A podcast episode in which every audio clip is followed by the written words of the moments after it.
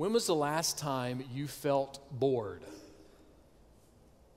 Well, actually, Pastor, it's about this time every Sunday.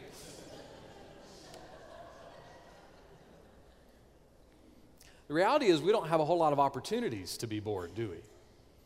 I mean, we have TV, which has 24 hour news channel, 24 hour sports channels, 24 hour classic movie channels. We have talk radio. We have the greatest hits of the 70s, 80s, and the 90s. We have the newspaper. We have the crossword. We have fiction novels. We have computers and the internet and smartphones and tablets. We have Xbox and PlayStation. We have gossip over the phone. We have our workshops out in the backyard. We have Trivia Crack and, and all these other things. And I could list more, right? There's not a lot of boredom that we have these days.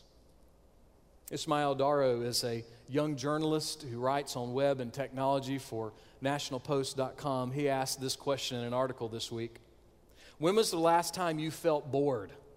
Not just momentarily unoccupied, but utterly mind numbingly bored.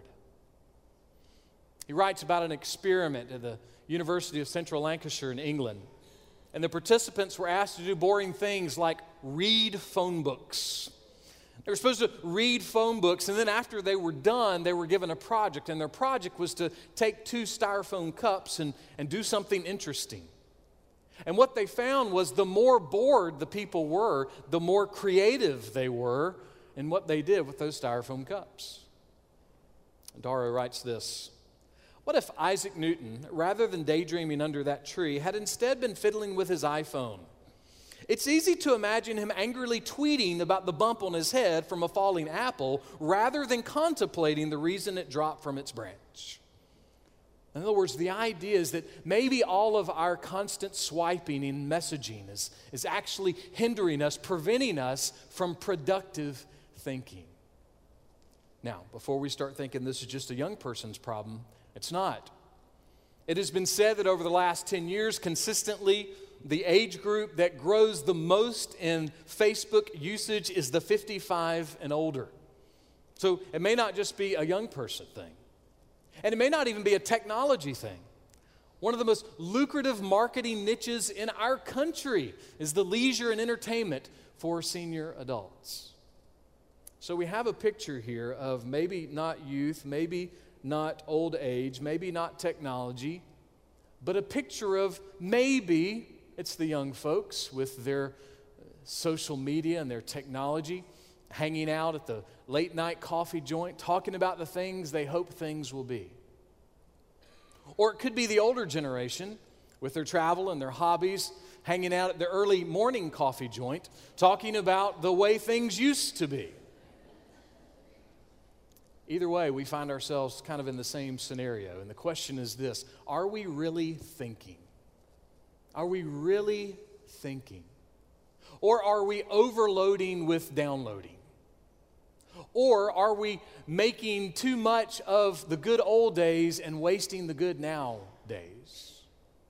And why does it matter? Why does it matter how we think? What impact does it have on anything in our lives? Remember the question I asked a moment ago when was the last time you felt bored? Let me ask it a different way, flip it around a little bit. When was the last time you felt hope? When was the last time you really felt hope in the middle of your darkest day? Peter is writing a letter here to Christians who had been suffering. He's writing a letter to Christians who were discouraged and down, and he's wanting to help them think. He's wanting to encourage them, and, and he's going to encourage them by helping them think in such a way that they will actually feel hope. So, what's the key that he gives them for this hope filling thinking? This, this idea of thinking in such a way that we, that we get hope, real hope, deep hope, lasting hope. What's the key? Well, the key he gives them is worship. We looked last week at, at Peter's worship of God. His encouragement to suffering, struggling Christians is worship. And the first part of his worship goes like this in verse 3 Blessed be the God and Father of our Lord Jesus Christ, who according to his great mercy has caused us to be born again to a living hope through the resurrection of Jesus Christ from the dead. Peter is astounded. He cannot get over the fact that God invaded his spiritually dead soul, caused him to be born again, and gave him life. Peter's worshiping because he knows that he once was lost, but now he's found. He once was blind, but now he sees. He once was dead, but now he's alive. That's the first part of his worship. Now he's going to tell us about the second part of his worship. Look with me at 1 Peter 1, beginning with verse 4. He writes, To obtain an inheritance which is imperishable and undefiled and will not fade away, reserved in heaven for you. What does it mean to inherit something? Well, it means to come into the possession of something. A person who has truly been born again comes into the possession of something. A person who's truly been born again has an inheritance. And what is that inheritance? Well, our inheritance is salvation. Our inheritance is the, the freedom we have from having the shackles of sin broken and taken away. Our salvation is our inheritance. I am saved. I am being saved. One day I will completely and ultimately and gloriously be saved. A Christian's inheritance is their salvation. A Christian does not inherit a perfect romantic marriage. A Christian does not inherit brilliant, athletic, always pleasant, and using good manners children. A Christian does not inherit a, a high paying job with lots of vacation days. A Christian does not inherit a government that, that meets every single one of their needs. A Christian does not inherit a church that meets every single one of their needs. A Christian's inheritance is their salvation. And where does that salvation come from? John Piper writes Fathers leave an inheritance to their children, not vice versa. God is the giver here. All the way through this passage, He is the fountain. God is the one overflowing. We are receivers at every point mercy, new birth, resurrection, inheritance. So, God is the giver of these things. He's the giver of new life. He's the giver of our inheritance. But it's not just that He's the giver. In a sense, He is actually the inheritance. He's what we actually get. Just a few pages over in this same letter, Peter writes these words For Christ also died for sins once for all, the just for the unjust, so that he might bring us to God. Salvation in Jesus Christ doesn't just mean that we're made right with God, it means that we actually are brought to God. We, we get God. When my children were born, the nurse did not walk across the room and, and put a birth certificate into my wife's hands and say, Look, I just wanted you to know, just give you proof that you just had a baby. no, the nurse would do what? She would come and put the baby in my wife's hands. It wasn't just proof that something that happened. It wasn't proof of the real thing. It was the real thing. Our inheritance, our salvation is not just proof of something, it is the real thing. It is life and hope and joy and peace. Peter is encouraging people who were suffering, people who were discouraged, people who were exhausted. That never happens to any of us, does it? So, what's his encouragement? For the moments of life where we are suffering, for the moments of life that we're discouraged, for the moments of life that we're mentally and physically and spiritually exhausted. What hope does Peter offer? He offers salvation. He offers the inheritance of our salvation. That is the hope that he holds out. And he doesn't just say, hey, you know, eventually, you know, one day when you die, you know, after you die, you'll, you'll go to heaven.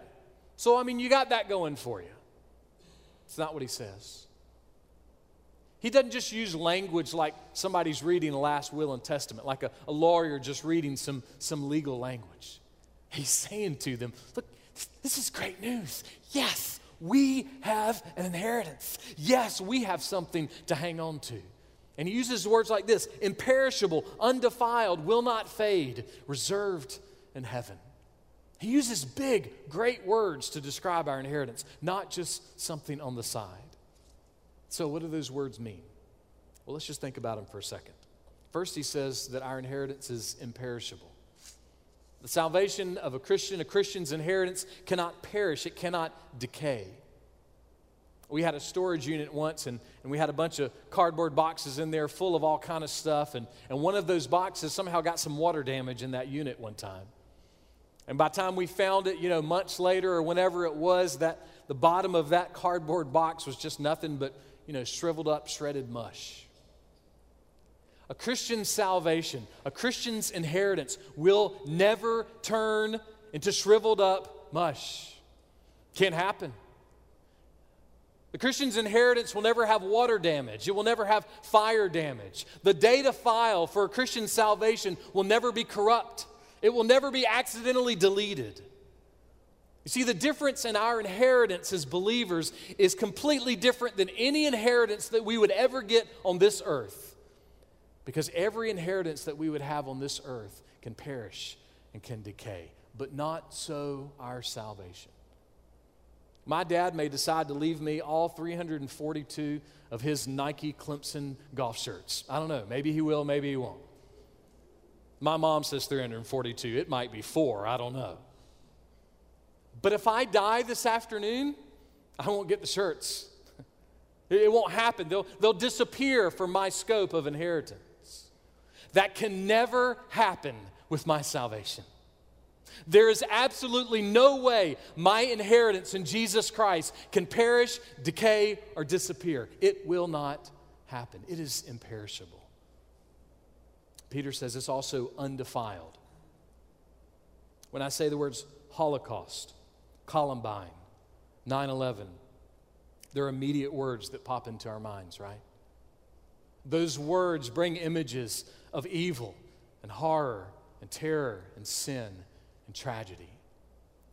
Those words will never touch my salvation.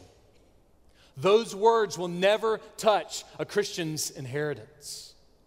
The inheritance of a believer cannot be defiled in any way by the worst schemes of the enemy and his demons.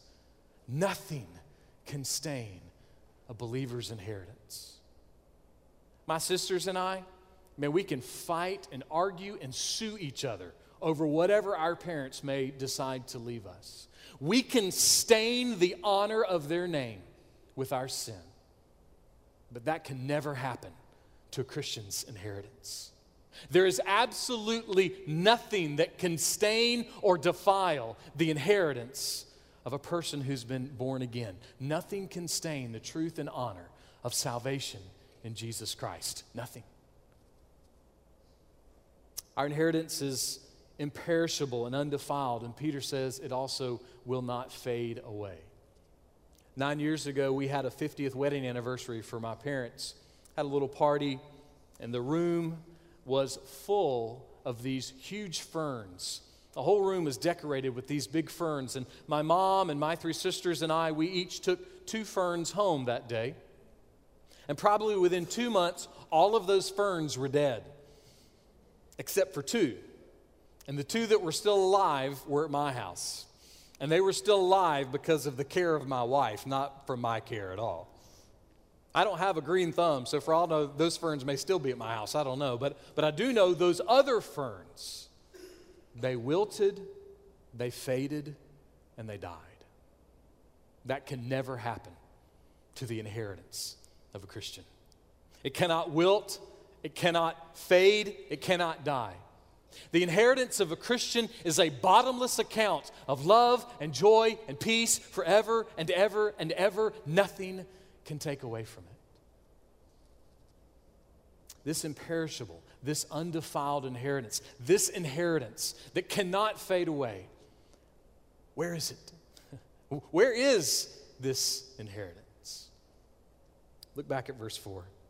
It is reserved in heaven for you.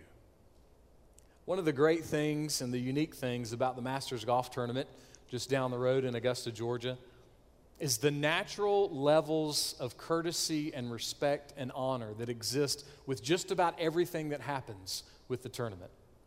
Jeff Lopez is one of my best buddies from college and a big Masters fan. Imagine if, if me and Lopez are going to the Masters one day. And Lopez gets there first. He's the first one in the gate that morning. And he takes two chairs and, and he goes to the 18th green and he puts them in the prime spot. I mean, the best place to see all the action. And then he leaves those chairs right there that morning. And he comes back over to the gate after I get there. And then for the next five hours, we walk around watching the golfers compete and eating, you know, six or, or 16 pimento cheese sandwiches or egg salad sandwiches. You know, walking around for five hours enjoying golf. And then after those five hours, we go back over to the 18th green. You know what? Our chairs are still going to be there. And nobody's going to be sitting in them. And nobody would have bothered them. There's not too many major sporting events that can boast that kind of respect and courtesy from the patrons that attend. Reserve seats at the Masters Golf Tournament do not even remotely compare to a reservation in the home of the master and the owner of the universe. There is no comparison. The reality is is the inheritance of a Christian is in heaven, not on a golf course. The inheritance of a Christian is reserved in a place that cannot be touched. There's absolutely nothing that can bother our inheritance. If you are born again, your inheritance is in the safest place in the universe. I think sometimes we forget the power and the authority of what it means to be in Christ. All our other inheritances may have something that go wrong with them, but the inheritance that we have in our salvation, according to everything that the scripture says, has some will nots. It will not perish, it will not get stained, it will not fade, and it will not be taken away. In no way, shape, or form. So, who's watching over this inheritance? Look back at verse 5. Who are protected by the power of God. I was talking to a wife one time who was really struggling in her marriage, and this is what she said to me I feel like I am on hold and my life is in my husband's hands. I graciously tried to encourage her that day that that wasn't true. That as a believer, ultimately, her life was not in her husband's hands. Her life was in the hands of a just and merciful and powerful and loving God. Love Shadrach, Meshach, and Abednego. It's great guys. So they're arrested, they're about to be executed in a fiery furnace for their faith in God. And they turn to the king, the one who has the power to release them. And this is what they say to him Daniel chapter 3. Our God, whom we serve, is able to deliver us from the furnace of blazing fire, and he will deliver us out of your hand, O king. But even if he does not, let it be known to you, O king, that we are not going to serve your gods or worship the golden image that you have set up.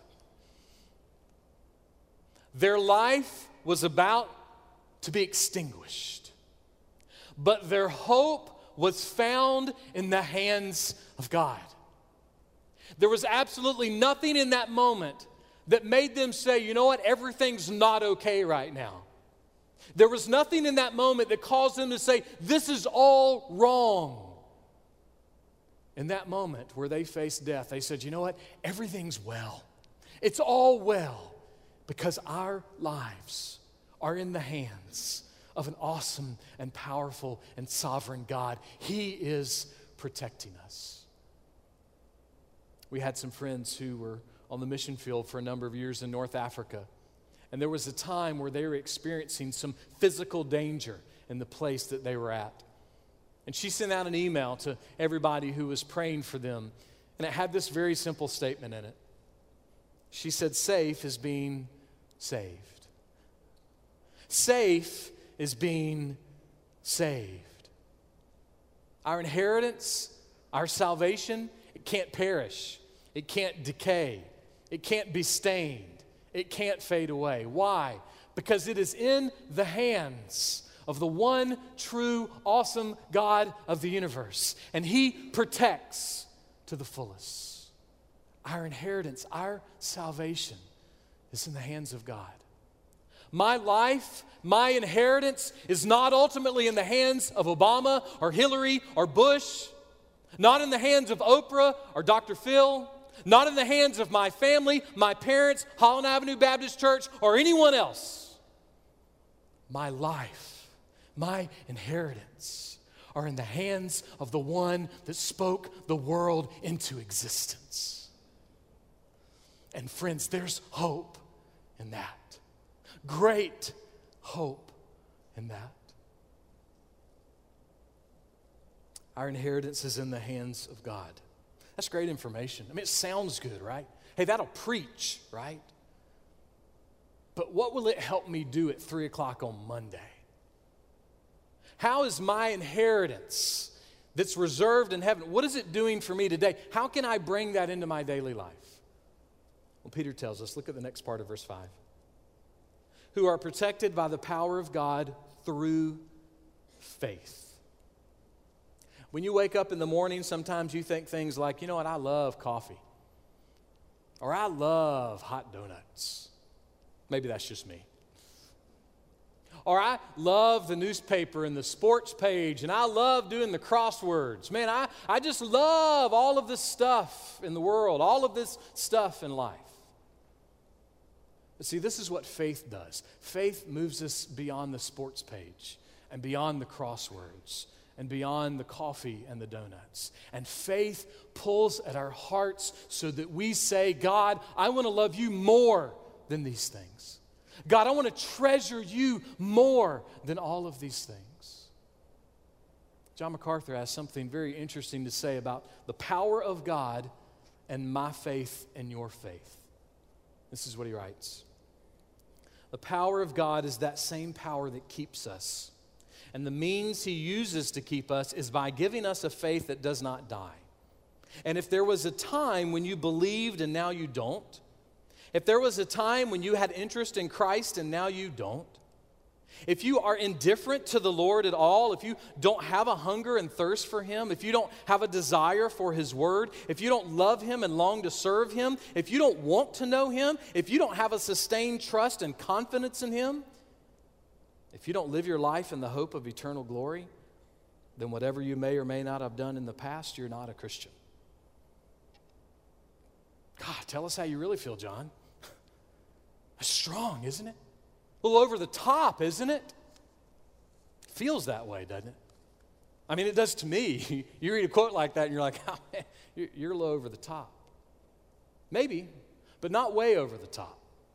This is what Jesus said. No one, after putting his hand to the plow and looking back, is fit for the kingdom of God. I mean, I'm pretty sure when I took my driving test, I would have failed if I spent the whole time turned around looking through the back windshield. You know, Wouldn't have passed then. See, the picture Peter's trying to give us is this when we remind our hearts of our inheritance, when we remind our hearts of what we have in Jesus Christ, and that the sovereign hands of God are protecting our inheritance that's reserved for us in heaven, that does not cause our faith to shrink. It causes our faith to grow.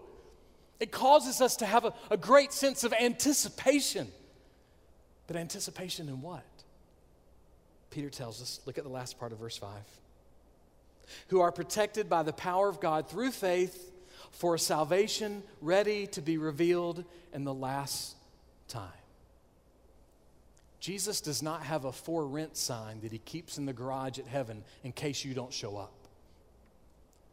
That's not how inheritance works. Our inheritance in Christ is something that means we will definitely show up. But our move in day is later. Maybe our move in day is, is this afternoon.